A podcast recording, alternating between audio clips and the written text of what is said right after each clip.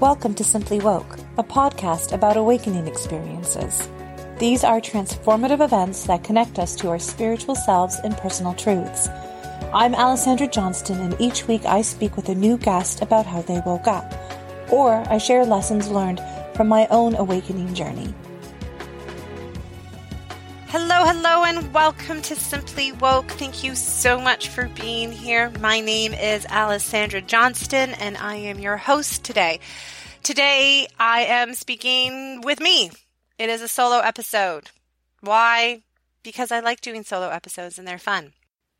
So, the last solo episode I did, which was episode 15, I spoke about recognizing who we want to become and then embodying that aspect of ourselves. It was to really help us make our resolutions come to reality. And I'll be honest, I haven't been doing the embodiment experiment like I said I would. It's not that I don't want to, it's just that I got a little stuck, and here's why. So, there's two areas of growth that I am committed to working on this year. And one was to lose weight because, well, I need to lose 20 pounds. My pants were getting too tight and I was feeling bloated and sick.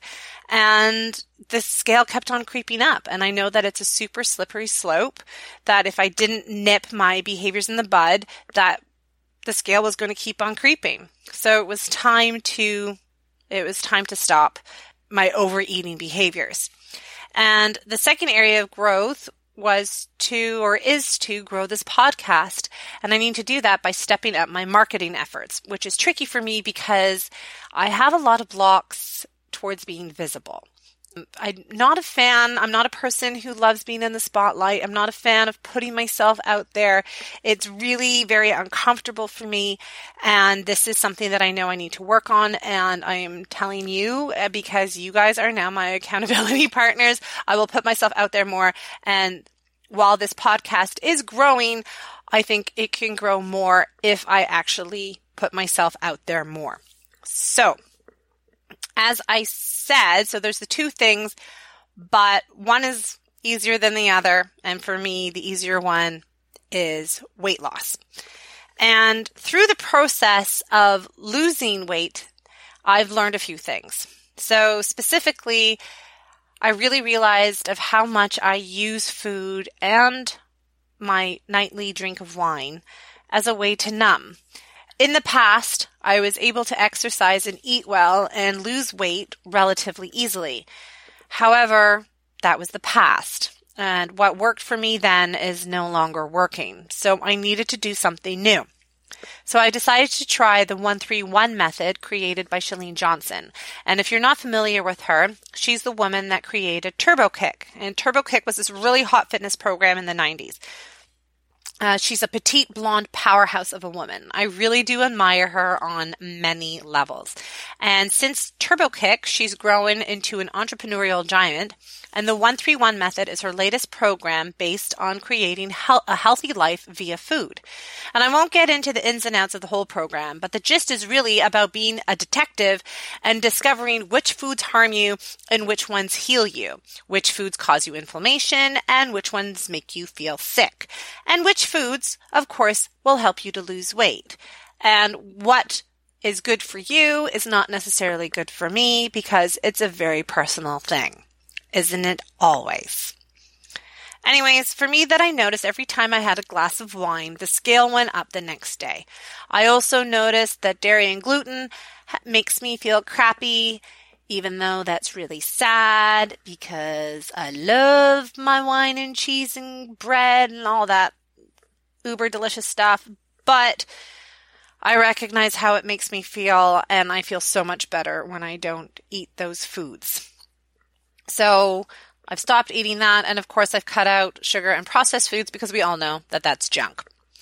The whole program is basically an experiment of trying different ways of eating to see which way is right for you. There are no hardcore rules, but she shares the science behind why certain ways of eating are beneficial for fat loss. And it's actually really interesting. And I've been enjoying the learning component and I, because it just made me realize like how much I like nutrition and holistic healing. And this may be a path that I will further explore in the future. So the first month uh, is basically the keto diet. So high fat, very low carb, and moderate protein. And I've been getting my fat primarily from pr- plant sources because I'm not doing dairy. And I'm surprised by my energy and mental clarity. Plus, I'm like not hungry, which also surprises me. And I no longer have headaches and I haven't had any indigestion. So I'm eating in a way that is making me feel physically really quite good.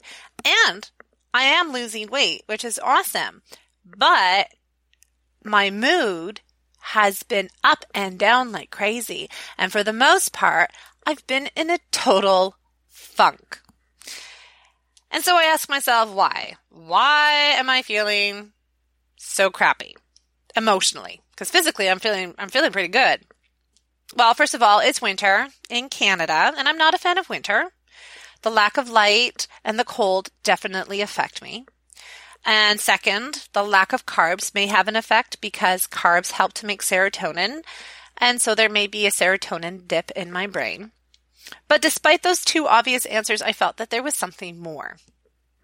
But I couldn't figure out what because I have mostly everything. I have a loving and supportive husband. I have three beautiful, healthy kids. I'm safe and I'm warm. I have a steady paycheck, so I don't have to worry about finances. I'm healthy. I'm mobile. I live in the first world. Like, I have so many blessings and I recognize them. But despite me being grateful for all my blessings I have in my life, I was still feeling off. And so this taught me, first of all, that I have been using food and wine as a way to cover these uncomfortable emotions so I didn't have to deal with them. I didn't have to look at them and I didn't have to feel them. So by cutting out the sugary processed foods, by cutting out the carbs, by cutting out the wine, all of a sudden is boom. You got all these feels that you got to feel, girl. And so here I am feeling my feels, but I still don't know why. So what did I do? I had to go inwards and I had to ask my higher self what the heck is going on. And so the other day, while I was on Facebook, I came across a question in a group. And the question was, I hear all this talk about going inwards as being the answer to solving the ego dilemma. How do you go inwards? Is it just meditation? What is going inwards? Well, for me, going inward is about turning our attention away from the outside world and tuning into the subtle energies of our inner world and paying attention without judgment to our thoughts, feelings, and emotions. It's noticing the tingles and the tension that we feel within, noticing it, allowing it, and seeing what arises, asking questions to our higher self to see what pops up, and then doing our best to release tension and the block so we can move forward and grow. So I did this. I sat quietly in meditation, and once I got to the state where I could no longer feel my hands, I asked, What do I need? What am I longing for?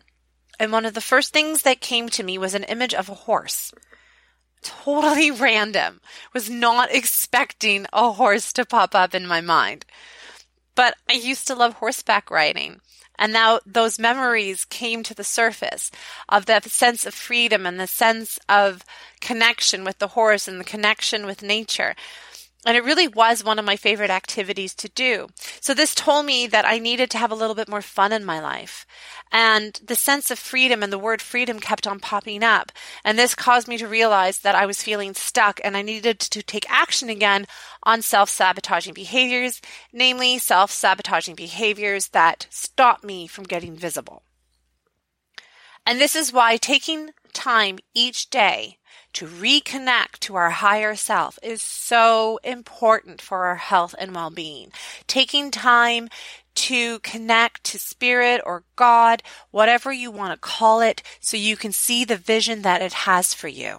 Because so much of the time we are living from our egoic thought system, and when that happens, we generally don't feel so good. So then I guess the next question is, what is the egoic thought system? And what is the ego? Well, that's a loaded question, isn't it? Because there are so many interpretations of what the ego actually is. Different spiritual texts and different psychological ideas have you know, tried to explain what it is, but it's super abstract. But really, the overall, it's the ego is the source of our individuality. Since it is so abstract, I thought about how would I explain the ego to my children, especially when I see my son in particular making a lot of choices stemming from his ego. And so this is what I came up with. Personally, I define the ego as the house for our individuality. It is the walls around the big I am to make the small I am. So if you can, just imagine a circle, right? It's one whole shape. So now imagine a line going down the center of it. All of a sudden, you've created a wall or a barrier, and now it's no longer whole. You have two separate shapes. And the ego kind of does the same thing. The ego is the mechanism that allows us to feel separate from the whole. It's the walls that surround our psyche. It's the borders put up to separate us and individualize us. Now, this can be seen as a bad thing because these boundaries causes us to perceive ourselves apart from the oneness of God. But personally, I see it as necessary because without it, we wouldn't be able to function on this level. It helps us to make sense of the world and it gives you a sense of individuality.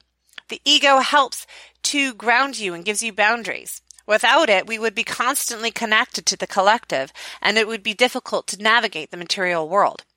But the problem lies when we are too separated and we are con- and when we are constantly involved in our ego. And let's face it, that's re- the reality is that's most of us most of the time. We are completely and utterly at the mercy of our ego.